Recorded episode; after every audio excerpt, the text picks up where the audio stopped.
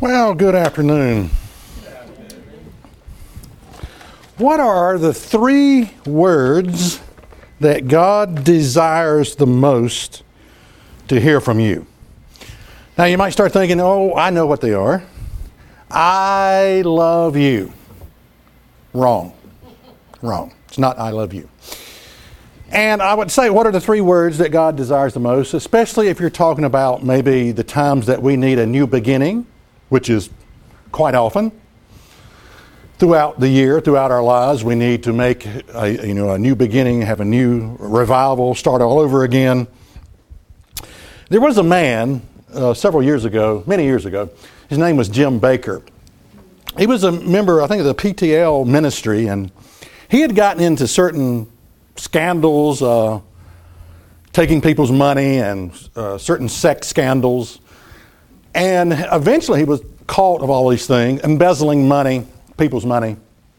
Eventually he was sentenced to 45 years in prison. Now, I, I, never really did think much of Jim Bakker. I've always had a unique gift of, I think, maybe discernment that God has given me to see straight through what I would call, in many cases, the Sunday morning comedy hour, and I realized, okay, this can't be real. And so I didn't have a lot of respect for, for Jim Bakker.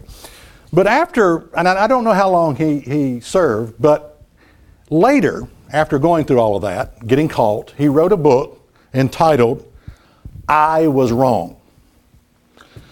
I, and it was like a breath, almost like a breath of fresh air when I saw that coming from him because I thought, wow, that's coming from a Christian there.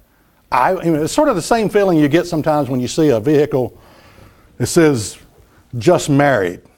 And you think, boy, I hadn't seen that in a long time. It's been eight years since I've seen a sign, you know, just married. You mean people still do that?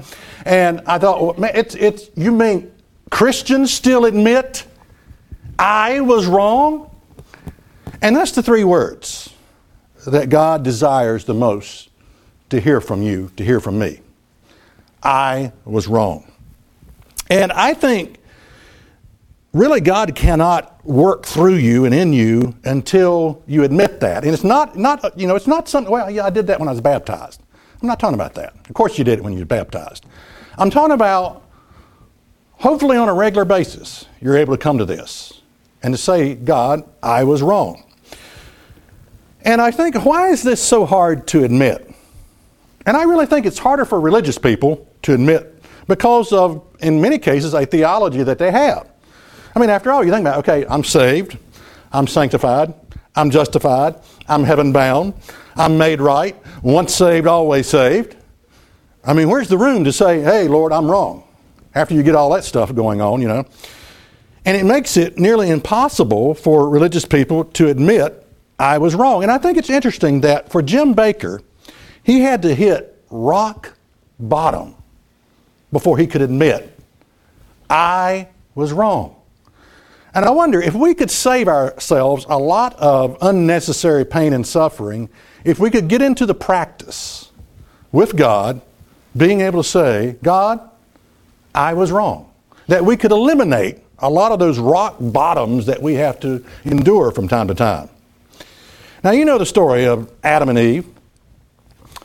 And they heard the voice of the Lord walking in the garden in the cool of the day. And Adam, and this is after they had sinned, by the way. They took the forbidden fruit or whatever it was, you know. They did what they shouldn't have done.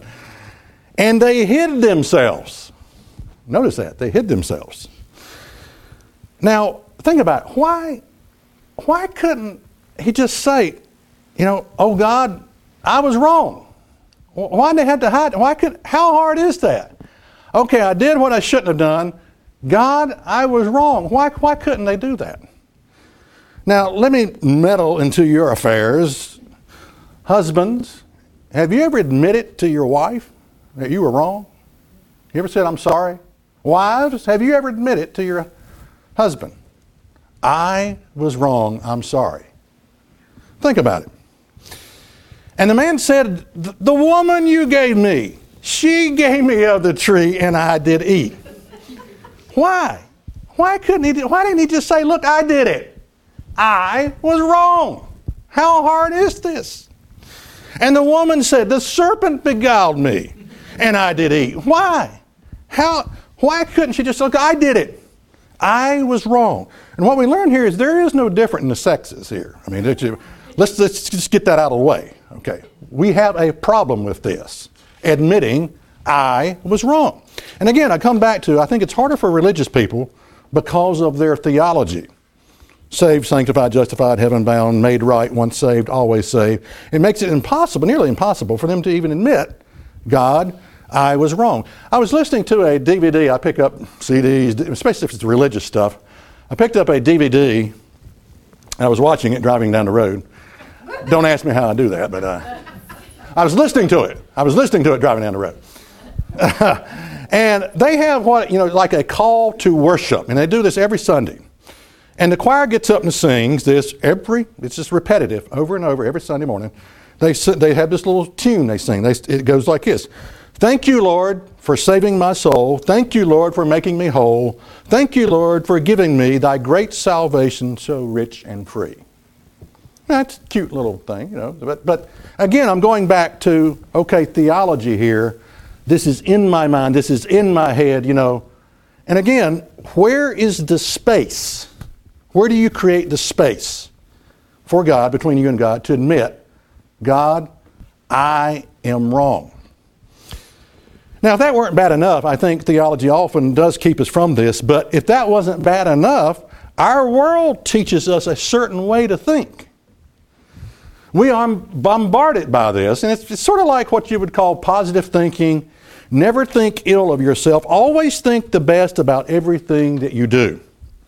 Now, the danger of positive thinking is that it leads to lack of self evaluation. Lack of self evaluation. Every decision that some people make is right in their own eyes. I mean, I don't care what it is. It's just, okay, I've, I've, since I've made it, it's got to be right. Now, if that sort of sounds familiar, you know, I'm, I'm sort of, you know, Proverbs 21, verse 2, you don't have to turn there, but it says, Every way of a man is right in his own eyes, but the Lord ponders the heart. And I think about some of the examples that Jesus gave. He gave this example the Pharisee stood and prayed thus with himself God, I thank thee that I am not as other men are extortioners, unjust, adulterers, or even as this publican, this rotten, filthy publican standing beside me. I fast twice in a week, I give tithes of all that I possess. I want to tell you something. You do not have to be a Pharisee to be self righteous. You don't even have to be religious to be self righteous. All you got to do is just believe that everything that you are now doing is right. Never evaluate yourself. Never second guess yourself. Never think ill of yourself. Always think the best about everything you do and every decision that you make, and you will be a modern day Pharisee from hell. All right, let's look at Psalms 51 and verse 1. Psalms 51 and verse 1. And look at an example of a man who could admit I was wrong. Example of David, Psalms 51 and verse 1. A psalm of David when Nathan the prophet came to him after he had gone into Bathsheba. He says, Have mercy on, on me, O God, according to your loving kindness. According unto the multitude of your tender mercies, blot out my transgressions. Wash me thoroughly from my iniquities and cleanse me from my sin. For I acknowledge my transgressions, and my sin is ever before me.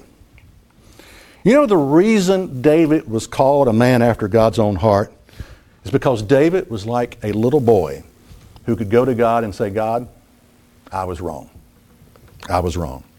You know, I think the history of mankind would be a little bit different if it had been David and Eve you know, instead of, instead of Adam and Eve, David and Eve, because it sets up a pattern for life.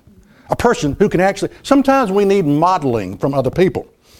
You know, we, we need someone to model that for me, look, to show us how to do it, how to admit I was wrong. We need that example from others. Now, parents, have you or did you ever admit I was wrong or I'm sorry to your children? You know, as parents, we sometimes think we got to play God. Well, God never asked for forgiveness, and I'm not either. Listen, you're not God. You're not God. Okay, get used to that one. You have to model that for your children. And self evaluation is not something that you just do one time. Admitting that you're wrong is not something we just do one time. It's, it's, it's a lifetime process and it hurts and it's painful. You know, the last Sabbath I took off. And one of the reasons I wanted to take off was that I needed time, just me and God, my Bible, prayer, self evaluation. No distractions, self evaluation. In fact, I personally, I do this quite often. Now, there's the, the problem is, you see, sometimes we don't like the pain that goes along with this self evaluation because we don't have the answer right now. You know, we, we, we present this to God, God, you know, and, and yet for the moment we don't have the answer. And you got to work through the answer. And eventually you get the answer. And so there's a certain amount of pain involved as you're evaluating yourself. You know, there's a way to totally avoid the pain and confusion of self evaluation. There's a way to avoid that. Just believe everything you are now doing is right. never evaluate yourself, never second guess yourself, never think ill of yourself. Think the best about everything you do and every decision that you make. And you won't have to experience any of the pain or confusion with self evaluation. And you'll miss the first resurrection. uh, you'll miss, uh, that, that's the downside to it. You'll miss the first resurrection. You know, I am sometimes amazed at, you know, you know, things we allow, people allow in their relationship with God. You know, sometimes you, you look at people and you think, they they obviously are not evaluating themselves at all. There is no self evaluation, or else they wouldn't allow that in their life. Things we say, things we do. We need to have this as a regular part of our life the self evaluation that can hurt and can be painful. Now, you need to be able to admit that you're wrong in a relationship with God, but you need to get past being wrong.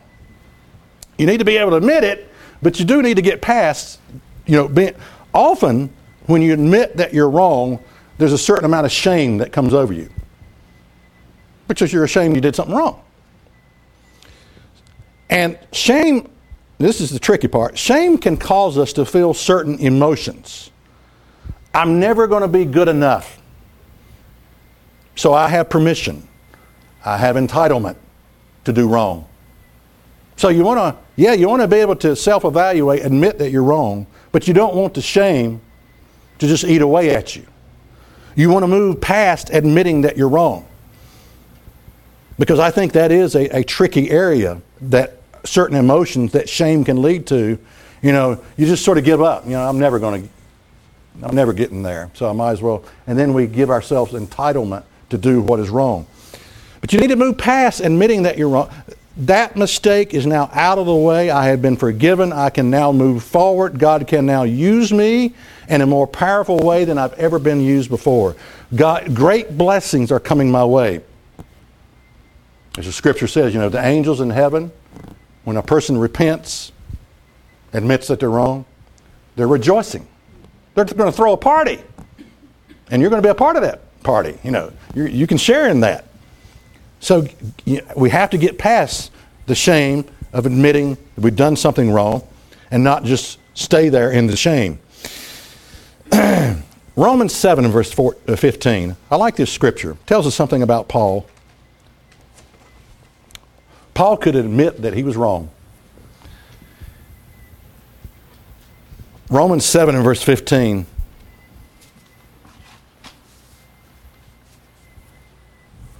He says, For that which I do, I allow not. For what I would, that I do not. But what I hate, that I do. If then I do that which I would not, I consent unto the law that it's good. Now then is no more I that do it, but sin that dwells in me. Verse 18 For I know that in me, that is in my flesh dwells no good thing, for to will is present with me, but how to perform that which is good I find not. For the good that I would I do not, but the evil which I would not, that I do. Now if I do that I, that I would not, it is no more I that do it, but sin that dwells in me. You know, someone said that this statement was written some, I think, 20 years into Paul's ministry. You know, some people like to say, oh, that was Paul as, at his very beginning of his conversion, and he's admitting, you know, this struggle. But no, actually, I think that was written, this statement was written on into his ministry. And what we know about the apostle of grace is that he could admit that he was wrong. He, can, he could admit that he was wrong. Now, hiding, I want to talk a little bit about hiding from God. And they heard the voice of the Lord of God walking in the garden in the cool of the day, and Adam and his wife hid themselves from the presence of the Lord. Why is it so hard to admit I was wrong? You know, it's easier, I think, to hide from God. And I think sometimes what we can do, or what many religious people can do, they hide behind their religion. The way people can avoid admitting that they're wrong is to hide behind their religion. And it goes like this. I want to explain it to you. What does it mean to hide behind your religion? Well, it goes like this I'm unconditionally loved. It doesn't really matter how I live my life. I know I am unconditionally loved. You know, Love doesn't mean anything without repentance. It's futile uh, without admitting I'm wrong. I mean, how do you, let's ask this question. How do you, how do churches justify, for example, homosexual priests being ordained into the ministry? It's clear what the Bible says. It's an abomination, it's wrong. But how do they justify it? The answer I'm unconditionally loved. I am unconditionally, that person is unconditionally loved. That's how it's justified. Because you can't justify it from the Bible. I am unconditionally loved. It doesn't really, morality, how I live my life, no biggie. I'm unconditional love. Jesus came with a specific message. I'm just going to read some of these. You don't have to turn there. From, from that time, Jesus began to preach and to say, Repent, for the kingdom of heaven is at hand. And saying, The time is fulfilled, and the kingdom of God is at hand. Repent ye and believe the gospel. And they went out, the disciples, and preached that men should repent. What's that saying? What's the focal point of the message? Focal point of the message of repentance is I was wrong. I was wrong. Jesus' message was not, you are unconditionally loved. A relationship with God does not start with knowing that you are unconditionally loved. That may sound strange, but let me explain. A relationship with God starts with three words I was wrong. That's where it starts. Now, once you admit that and repent, then you can know that you are unconditionally loved by the Father. And I should, I should add, once you admit that, repent of your sin, go down in the waters of baptism, receive the Spirit of God. Yeah, you are unconditionally loved by the Father. And it's important to know that. But it's important to know what comes first. I was wrong. I was wrong. Admitting that we're wrong is not a one time thing. There is the continuous self evaluation that we need to have. Now, I was recently on Facebook. Someone had posted a beautiful song, orchestra, choir, 10,000 people were there at a concert. It was a Christmas song. I forget what it was, but it was beautiful. And uh, the camera scanned the audience, and there were people, you know, just weeping tears because this was a beautiful song, by the way, about God and I, I, thought about, you know, I thought about, I was look, thinking about this message, and I thought, you know, our adoration toward God is not enough. The words, God, I love you, is not enough. I sometimes think forgive me for saying, but I sometimes think God would say, look, if I hear those words from you one more time, I love you, I'm going to vomit. I'm going to puke all over the place. I hear that one more time. What I want to hear from you, from me, from the world out there, from the 450,000 churches that dot our land to the 650,000 preachers, the, the three words that God wants to hear most from this nation is, I was wrong.